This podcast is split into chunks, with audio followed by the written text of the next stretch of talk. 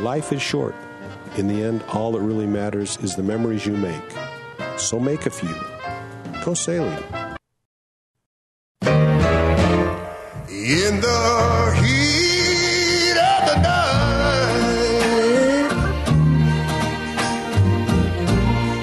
night, seems like a cold sweat creeping across my brow.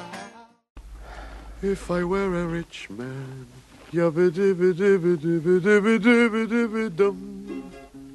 All day long, I biddy-biddy-bum.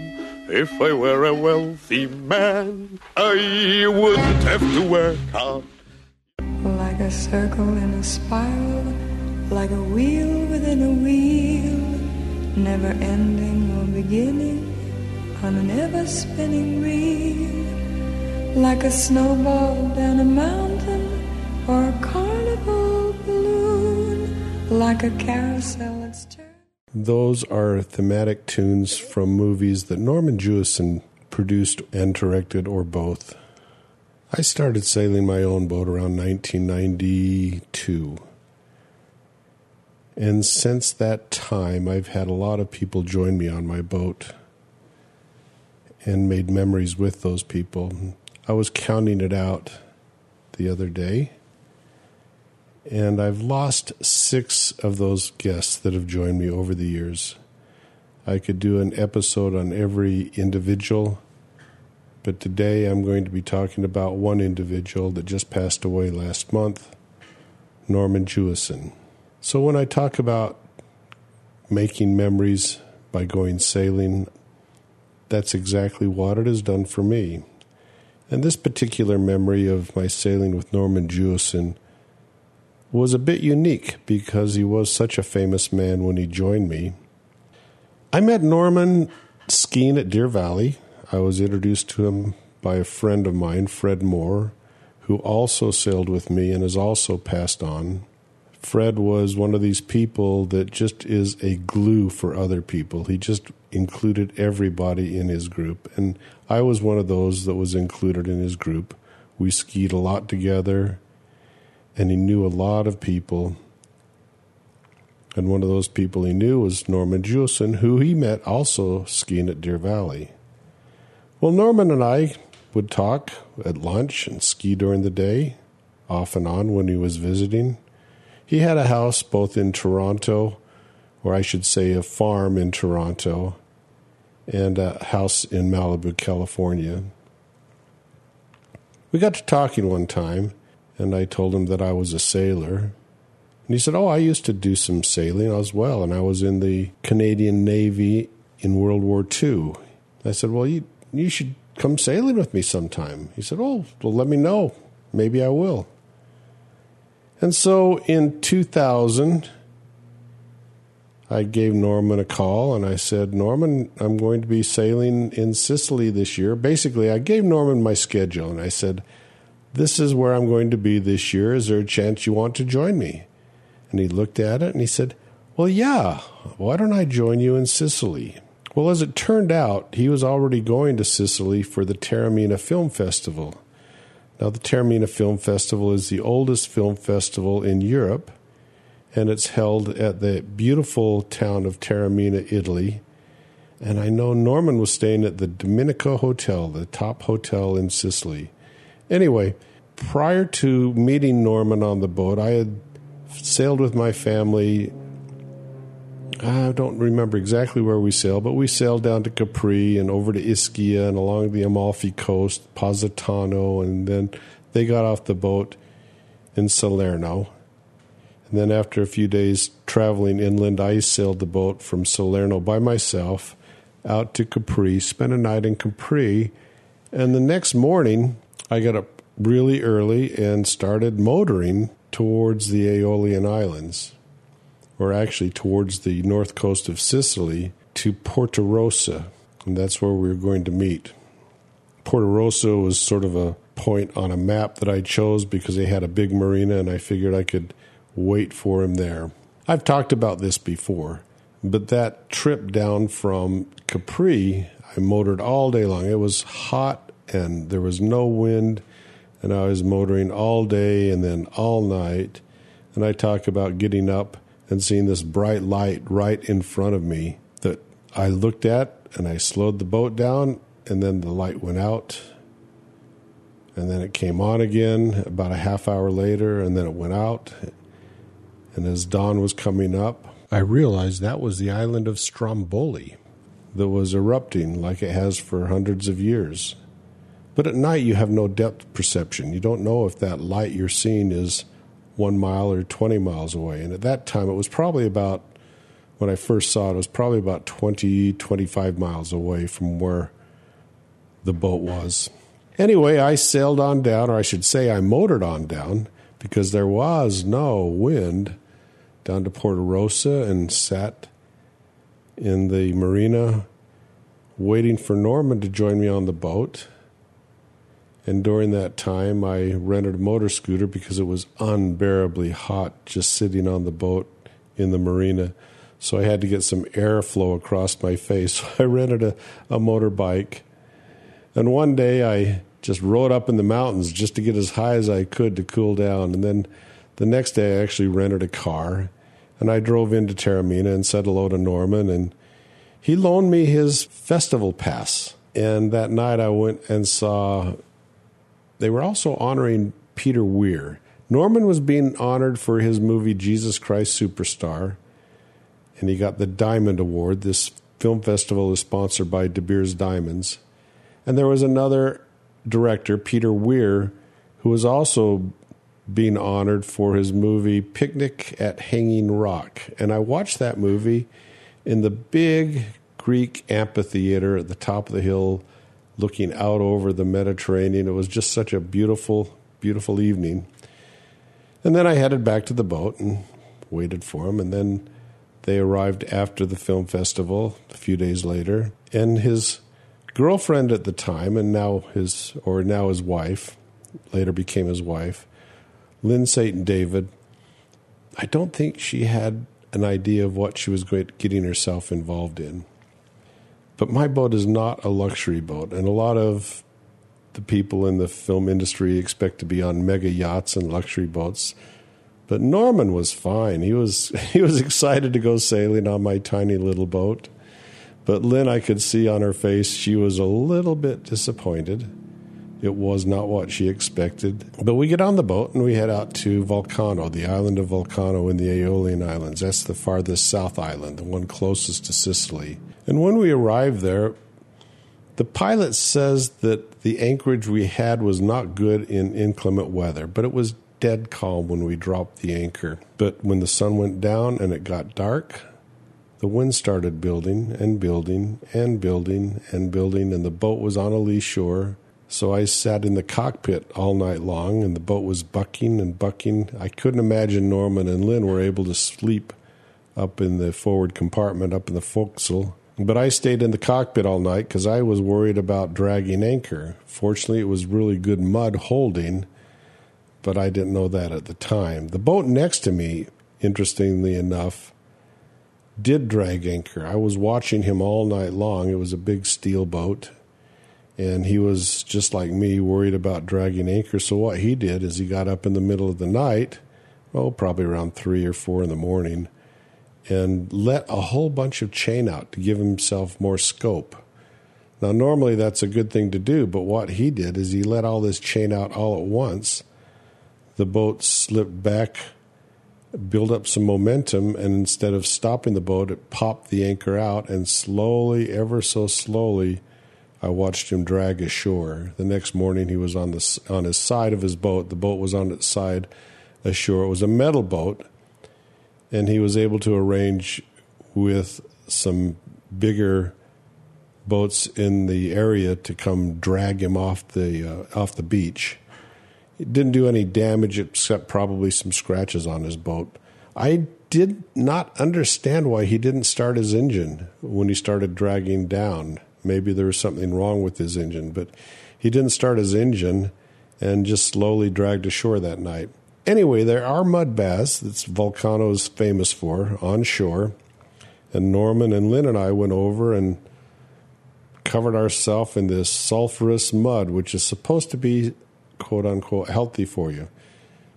Today you can't do that. They've got those blocked off. I went back to Volcano a few years ago with my family, and of course it's become much more crowded, and they've blocked off the uh, the mud baths, so you, I don't think you can get into them anymore. But it was dead calm. When the sun came up, it was dead calm the next morning. So we motor around uh, Lipari. We end up motoring up the west side of Lipari and up over the north end of Lipari, which is the next island north from Vulcano, and then come down to the uh, main quay at the town of Lipari. And we drop our anchor and back into the quay, and there's a lot of surge. It's just surging. The water's surging in and out. So the boat's moving two or three feet or three or four feet in and out and in and out because of the surge in this harbor. Well, when we get in there, suddenly the weather deteriorates rapidly, and we can't leave. The wind is too strong. We can't leave. And I've got pictures of a lot of this up on my website. I spent a lot of time putting together the post for this particular podcast. I have a lot of photographs of Norman and Lynn and me and the areas we were sailing, and Norman and Lynn in the cockpit having drinks in the evening, or actually I think it was in the afternoon. So we were stuck in Lipari, and on we're there for a couple days. This is in July, and then And then one day we said, let's not just be stuck on the boat in this little area around where we're anchored. Let's rent some scooters and go explore the island. So we did. Norman and Lynn were on one scooter, and I was on another scooter. And so we start exploring the island, and we stop at this pumice quarry and take some photographs, and there's some pictures of Norman and I at this pumice quarry and Lynn and Norman on the scooter at this pumice quarry in the show notes. And then we continue on around the island and up the hill and to the top of the island. And we start down the top of the island. There's a little restaurant up there. And Norman says, let's stop and have some lunch. And we did. And it was my birthday. So Norman bought me lunch that day in celebration of my birthday. And so after lunch, I said, Norman, I saw a sign back there on the road pointing to some caves. Why don't we go back and go explore those caves? He said, that sounds like a great idea. So I, knowing motor scooters like I do, I didn't want to try to turn on these narrow. Now, the, these roads in Lipari are narrow, and there's rock walls on each side of the road, just like a lot of Italy and a lot of Europe has these rock walls on the side of the roads. So I hand-turned my scooter around so I was facing the right direction to go back up the hill. Norman, however, had Lynn on the back of it, and he twisted the handlebars to try to turn the motor scooter up the hill. And these motor scooters have centrifugal clutches where you have to accelerate, and then the clutch grabs, and the motorcycle takes off. Well, the motorcycle clutch grabbed, and he wasn't able to control it, and ran the motor scooter and him and Lynn into this rock wall. And I've got a picture of him with a big smile on his face, sitting on the road with a rag that you can't see much blood, but he was bleeding from his arm. But he took that with a grain of salt, and it was great. So then we get back to the boat. I say, Norman, don't worry about it. I'll go take care of your scooter. And fortunately, the scooter shop had rented scooters to Americans, some other Americans that had done a lot of damage to the scooters and didn't really pay attention to the uh, fact that we'd knocked off the mirror on Norman's scooter and put a, some more scratches in it. And so there really wasn't much problem turning it in because they were dealing with bigger issues than, than my little bit of damage to the scooter. Well, that night we go out to dinner, and someone in the restaurant recognizes Norman. In, in Europe, the directors are probably as famous as the film stars, maybe more so. And Norman is always magnanimous and was very friendly to the person. But getting back on the boat, it's dark, and the boat is surging in and out and in and out. And so you've got a time stepping on the back of the boat, the uh, boomkin on the boat, to get on the get on, get on it. And you've got to have decent balance, and So I tell Lynn, I said, Lynn, wait, let me get on the boat, and then I'll help you on. And so the boat surges back. I grab the backstay. I step on the boomkin, and I sl- slide on. No, I swing onto the boat. And immediately after I get on the boat, I hear this splash in the water. And Lynn had tried to follow me on the boat right after I stepped on the boat and missed it because the boat had swung, surged back out. And so there was a big gap between the quay and, and the boat at that point in time and fell in the water. And we drag her out, and all on my birthday, a crash and then dunking in the water. We get her out of the water. She could have been hurt a lot, but fortunately she didn't get hurt. We just got wet and a little frustrated with the situation. Well, probably about a day or so later, the weather breaks, and we go up to a, a we, I decide, let's go see some other islands. So we head on up to an island called Panaria, and we drop anchor. And again, just like in Volcano, it was dead calm when we dropped anchor. It was a deep anchorage, and there was another boat that was fairly close by that was also anchored. And in the middle of the night, the weather comes up, and we're on a leash. We were worried. So we had to pull the anchor up, or I decided to pull the anchor up and motor on back to Lipari. We get back to Lipari, and it's pretty packed. Everybody from all the other islands have gone back into the town of Lipari because it's really the only place to go in a storm. And so we couldn't tie up at the quay because that was full, and the marina was full. And so we found an anchorage, but it was still fairly deep, so we had to let out a lot of scope. A lot of scope. So we're swinging back and forth just like the other boats in the anchorage, and everything's fine. The wind is consistent from one direction, so we're all stretched out on our anchor road, and we're all swinging in, in unison pretty much. We were there for a couple days, and one day we decided to get off the boat, so we take the dinghy ashore, and Norman and Lynn go one direction, and I go another direction. Just go wandering around. This this little town of Lipari has some beautiful, beautiful little areas in it. And Norman and I talked about how they, they go about scouting for film locations. Well, that's one of the most pleasant jobs of producing a film is the scouting of the locations. If you don't know who Norman Jewison is, uh, he is the uh, producer and director of some very, very iconic movies of our time. Fiddler on the Roof, Jesus Christ Superstar, The Hurricane. I could go on and on. The first one that he had full creative control over was The Russians Are Coming, The Russians Are Coming. When I get back to the boat, after I got off it, Norman and Lynn went one direction, I went the other direction. The wind had died down, totally died out again. And my boat was not where I left it. So I look around and I see it's tied up over next to a fishing boat. And I get in it, and I, a Frenchman off a catamaran comes over and says, your boat was swinging around, and it was... all the other boats are swinging around, and it was going to probably bump into another boat. So I got in my dinghy and moved your boat over there. And I appreciated that because when the wind died out, everybody suddenly had all this scope that was not holding them in one direction, and all that scope let us start swinging to where it was unorganized, in an unorganized manner. So we were tied up to this fishing boat. And the next day, we've got to make some time. Norman and Lynn are leaving from Palermo on the twentieth of July. And so we motored all the way down the coast to uh, the town of Cefalu, which is a little outside of Palermo. But I didn't want to take the boat all the way to Palermo, and they could catch a and they could catch a bus from Cefalu to get to Palermo. And that's where they got off the boat. It was the worst weather I've ever had with anybody on the boat. I didn't think Norman and Lynn would ever want to go sailing with me again. But we would see each other every every winter when they'd come out skiing and would talk about it. And about ten years later, I decided, well, what the heck? Let's see if Norman wants to go sailing again.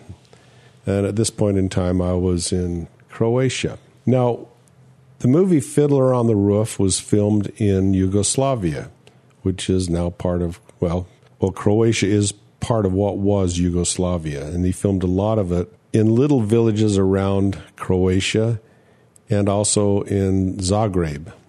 The uh, soldier scene is in Zagreb. So Norman told me later on, when he got on the boat, that as soon as he heard from me, he got off the phone, put it down, said, Lynn, drop everything. We're going sailing with Franz again. And Norman was excited to come back to Croatia because this is the first time, and this was in two thousand ten, this is the first time he'd been back to Yugoslavia or Croatia since he filmed Fiddler on the Roof in nineteen seventy. So the first time Norman joined me was in two thousand, and he was seventy-four years old at the time. The second time he joined me was in two thousand ten, so he was eighty-four years old at the time. But this time was not as exciting. It was basically just a pleasant sail. We sailed from Dubrovnik. He joined me in Dubrovnik, and we sailed up to one little island and then up to the Mijet, the island of Mijet. And uh, in Mijet, we met up with an individual that had seen me on the boat before, came on the boat, and we started talking. It turns out he was he was knighted. He he was flying the white flag, and so he was a Sir Nigel Southbound, I think his name was. Last name was Southbound. Sir Nigel Southbound. And he was a member of the Royal Yacht Squadron. I'd seen him the year before in Brindisi before I'd sailed over to Croatia. And we had talked there, and he explained to me what the white flag was. It was the only people who could fly that were uh, specific people and members of the Royal Yacht Squadron.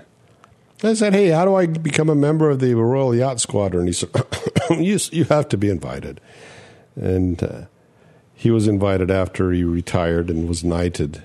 And he gets on my boat. He doesn't know who Norman is at the time. And we're talking and we're having a drink. My little cockpit, we've got four people in my little cockpit, which is pretty crowded. But we're having a drink and we're having a nice discussion. And Nigel turns to Norman and says, Norman, what do you do? And Norman says, well, I, I'm in the movie businesses. And Nigel says, oh, anything I would recognize? And Norman starts rattling off the movies he's made. And then suddenly Nigel sort of sits back and looks around, and I can and I I can imagine what he's thinking. He's like, what the heck is this guy doing on this little boat? But it was a very pleasant discussion, and Nigel invited Norman and I over to his boat for drinks the next night. We head on up. We stop at Korčula. We anchor in northern the northern part of Korčula. We stop at the town, and I let Lynn and Norman get off the boat and go visit the beautiful walled city of Korčula. And then we head up and anchor for the night up in a little bay farther north. And then the next day we head up to Hvar, or Hvar. I'm not sure how you're supposed to say that. And we head over to a couple other islands. And, and in the end we get off, and there was really no adventure. There was no bad weather. It was pretty, pretty, we did a little sailing, but mostly motoring like you do in the Mediterranean. And they got off.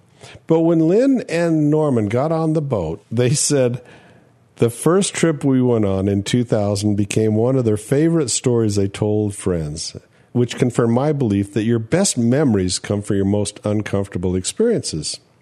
And so they talked about this all the time with their friends. Norman was a big canoeist. He did all the major canoes going north in Canada, so he had canoed it, and Lynn had gone on him, so he was a true adventurer. But I will miss Norman. He passed away at ninety-seven on January twenty-second.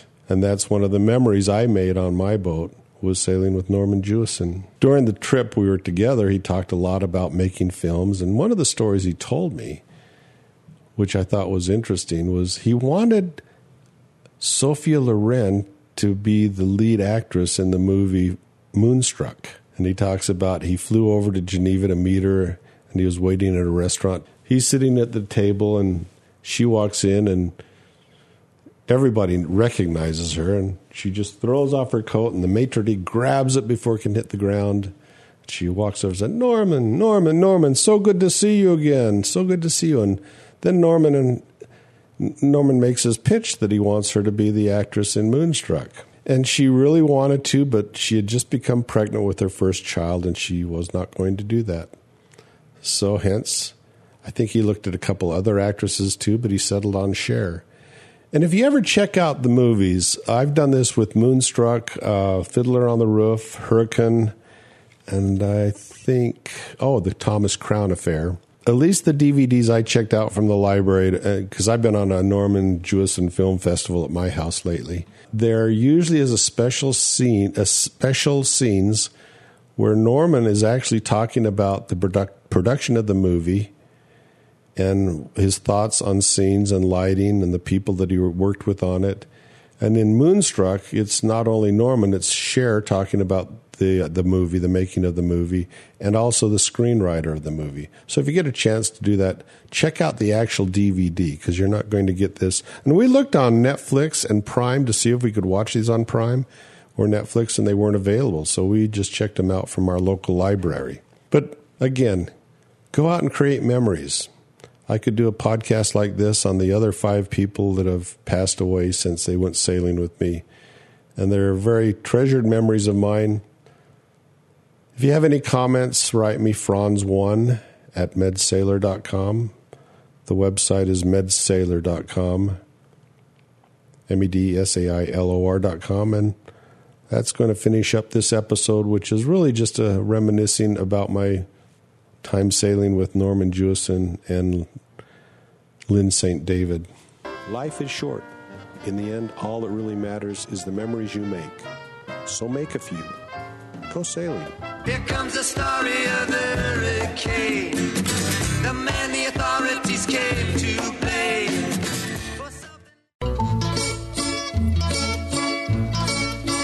When the moon hits your eye like a big pizza pie, that's amore. When the world seems to shine like you've had too much wine, that's...